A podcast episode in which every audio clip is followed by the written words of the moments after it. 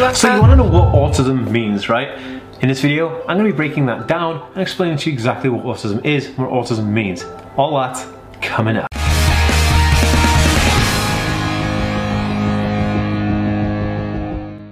Guys, welcome back to the Aspie world. My name is Dan. I have autism, ADHD, OCD, and dyslexia, and I make weekly videos on this and other types of content. So if you are new around here and you'd like to learn more and see more videos from me, hit that subscribe button by clicking the notification bell. And if you're watching over on Facebook, be sure to give this page a like and a follow to see more videos just like this one.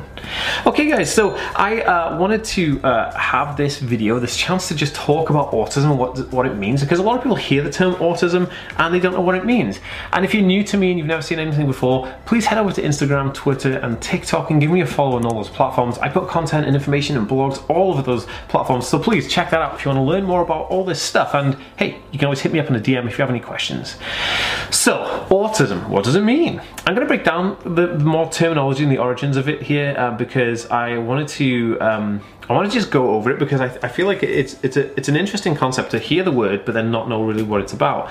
So autism, like the word, if we look at the word autism, right, the word autism comes from a Greek word autos, meaning the self. So autism basically means alone, right? Because autism is almost seen upon as being like alone in your own head, like your your the way you see the world is is independent to how everybody else sees the world. I know typically everybody sees the world differently, but in terms of someone who is on the autism spectrum, they inter interact with the world differently to how a neurotypical person would. So there's two types of brains that we can currently conjure up. There's a neurotypical brain, which is the average everyday Joe um, who just goes around and does life as life, and then there's people who are neurodiverse, who are people on the autism spectrum or ADHD, and their neurological path are mended a bit differently on, on creation than everybody else's.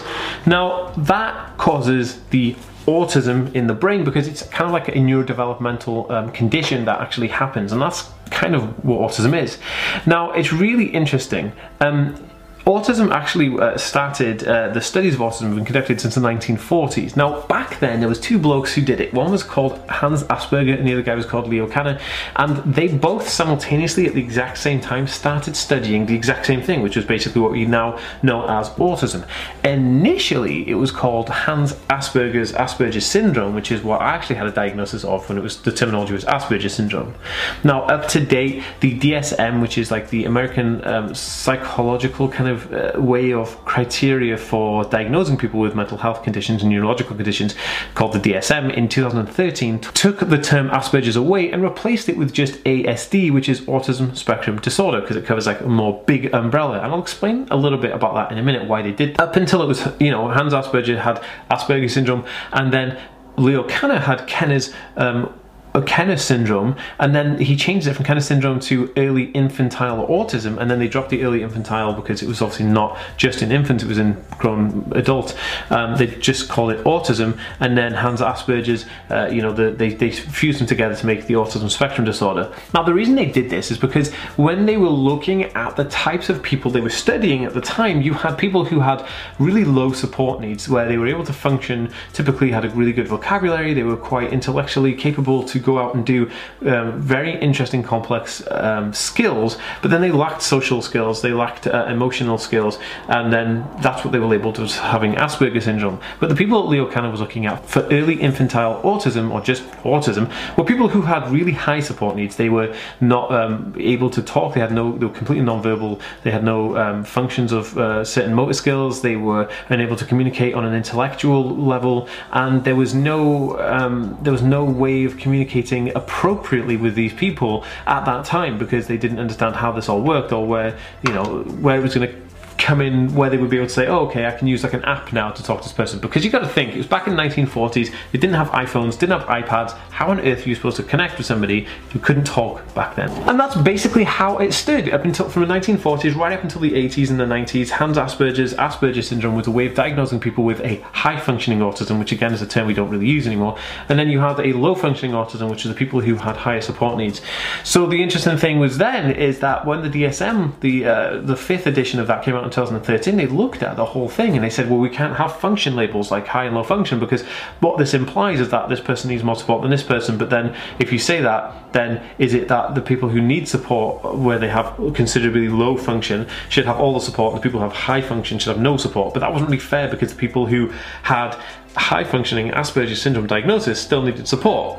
So this whole like area was a bit grey and they said, well, how do we do this? So they said, well, if you fuse them together and just call it the autism spectrum disorder for a diagnosis, then it becomes very simple. You have people who uh, have Asperger's syndrome, but then they'll just call it autism spectrum disorder, and people who have, you know, classic autism, but then they just have autism spectrum disorder. So you're able to offer them help and support uh, equally, but then they can take and use what they need fairly, which I feel is a really good idea when the DSM changed it, which is interesting. But I still feel like the term Asperger's syndrome is used and it is still diagnosed as Asperger's syndrome in certain places in the world. It's not completely taken away, and uh, I'm going to do a video all about that as well because I feel like people think that autism, um, uh, the Asperger syndrome in autism diagnosis doesn't exist anymore.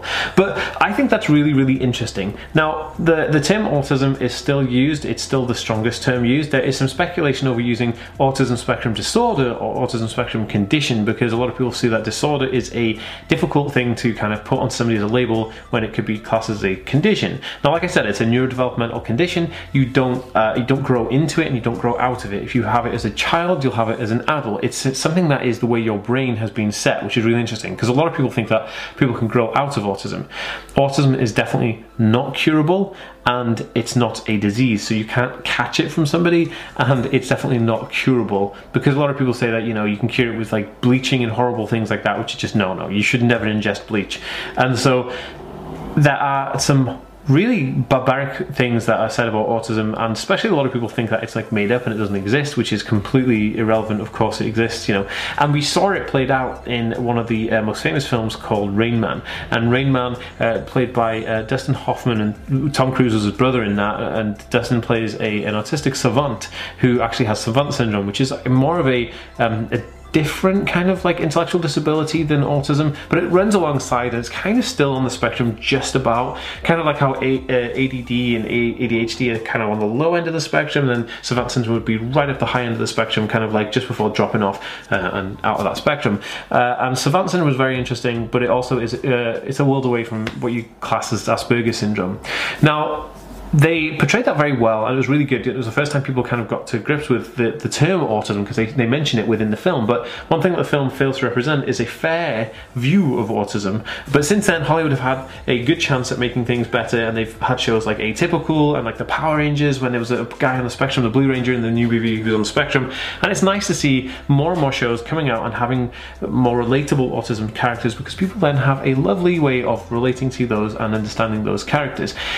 So that being said, I hope that this understood to you what autism means and how autism came about and all the kind of background and bit of history on autism as well. And if you think this video is helpful or interesting, please share it on Facebook and Twitter. And if you want to tag a friend in the comment section, please do so. That would be super awesome. If you enjoyed the video, give it a thumbs up. I'll see you next time, guys. Peace.